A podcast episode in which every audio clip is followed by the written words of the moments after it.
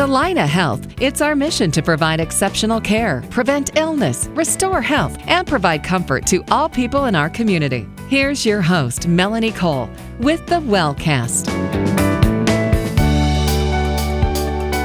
Your health is your most important asset. That's why at Allina Health, we recommend regular physical exams for adults. My guest today is Dr. Leslie Swartz Williams. She's a board certified internal medicine physician at Allina Health. Welcome to the show, Dr. Swartz Williams. So let's speak about these regular physical exams for adults because we hear with children, we bring them in every year for their well visits, but adults don't always think that they need to go in. So, what's your best advice and most important information to start out with about getting those annual physicals? Well, for adults, we recommend that uh, blood pressure and weight be monitored.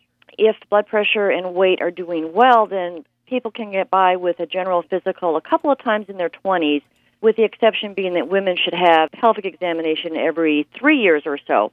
So if everything is going very well, then a person should be seen two, three times in their 20s, uh, about three times in their 30s, probably about the same number in their 40s, and then annually after 50. So it's more important that we see people annually after the age of 50, a little bit less frequently, provided they're in very good health in the younger years. So then let's start with when we do get that physical. We always see that they're going to take a blood test and get blood sample for many different things that they'd like to check. What should we be sure is in that chemistry panel and complete blood count? The two primary labs that we will follow when we're doing a physical examination is evaluation of cholesterol and if there is any indication that the patient is at risk for diabetes then we'll check a fasting blood sugar. The majority of the other tests that are ordered are based on indications of some potential problem that we'd be looking for. So when you say fasting blood sugar, and also people hear A1C, and we know diabetes is such a problem in this country today, and obesity is actually an epidemic in the country. So do you recommend taking the A1C, and who, if you do, would you recommend getting that?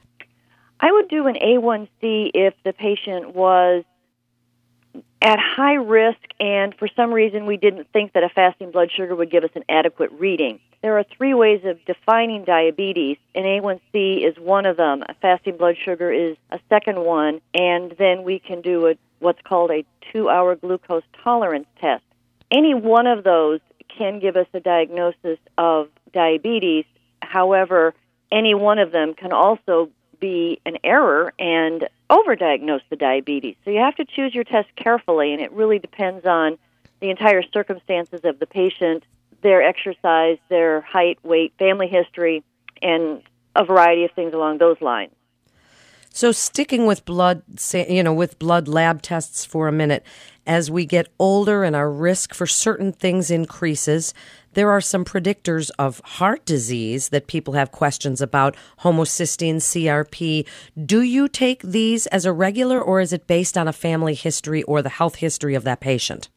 Those are not recommended to be taken on a regular basis. There's uh, very weak data that these provide additional information beyond what we can ascertain by smoking history, risk for heart disease based on diabetes, family history, the basic cholesterol testing. Uh, those tests provide additional information, but they rarely, rarely will throw you from, I don't think this patient needs to be treated, into, uh, gosh, we got to start treatment right away. Speak about cholesterol and the blood work there. What do those numbers mean for the listeners?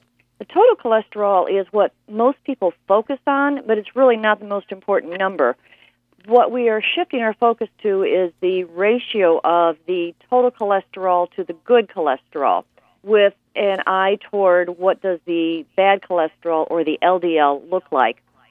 So we use a, a ratio to compare all of these numbers. The total cholesterol can be very high, and that's okay if the good cholesterol is very high. If the good cholesterol is low and the bad cholesterol is high, then the ratio is going to be very poor and will determine that the patient is at some degree of increased risk for heart disease. We have algorithms that we use that help to guide us to what is a low risk, moderate risk, and high risk. And for people who are in the moderate risk, that would be where we might consider additional testing.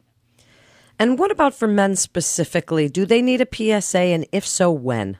PSAs are even more controversial than probably any other test out there right now.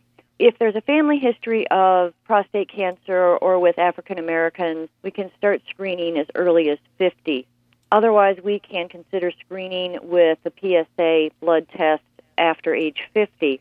It is very controversial because there are not any good studies that show benefit from screening men with the PSA in preventing uh, the rate at which men die from cancer, from prostate cancer.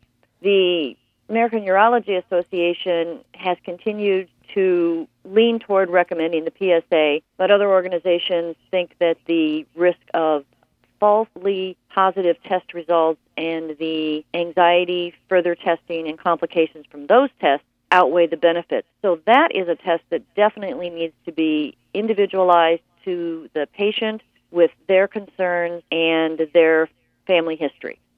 And what about a hepatitis C? Should people be checked for that at one at some point in their lives? There is a recommendation now that the people between the ages of, or people who were born between the year 1945 and 1965 be checked once for hepatitis C. That disease is more prevalent than hepatitis B and is a significant contributor to both cirrhosis and liver cancer. So, a one time screening test is recommended. And for women, what do you recommend that they do yearly as far as mammograms or self exams? I mean, we're talking about the annual physical, but that does include certain women specific things. So, mammograms are uh, something that we've been backing away from recommending them quite as frequently as we used to. Uh, that's due to some recent studies that came out and indicated that most cancers are not as fast and aggressive as they were all presumed to be. So between the ages of 50 and 65, women are usually okay to have a mammogram every other year unless they're at high risk. Mammograms between 40 and 50 need to be individualized to the patient's individual risk, and mammograms after 75 are definitely something that need to be individualized to the person's um, risks and life expectancy and individual desires.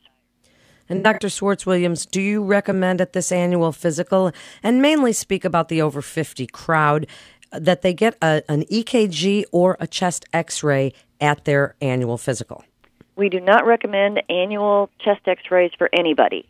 They are. Um, they have been proven to not provide us any useful information. Uh, the EKG can be done uh, as sort of a baseline, but that's also something we will do on more of an as needed basis. And what about lifestyle? Do you discuss with your patients lifestyle modifications? So wrap it up for us what you would like listeners to know about discussing things, partnering with their healthcare provider to be their own best health advocate.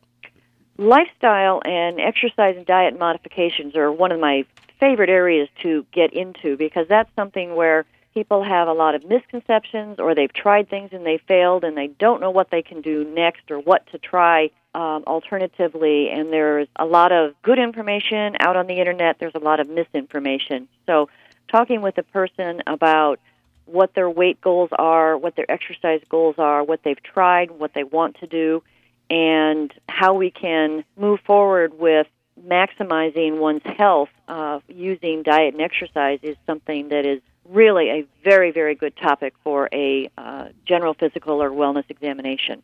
And what would you like people to ask their providers at that annual physical?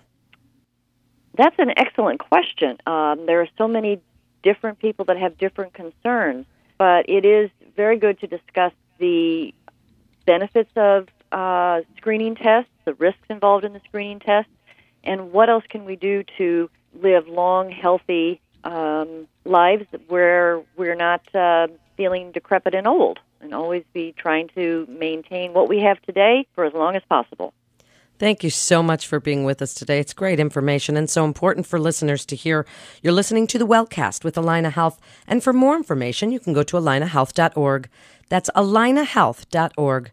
This is Melanie Cole. Thanks so much for listening.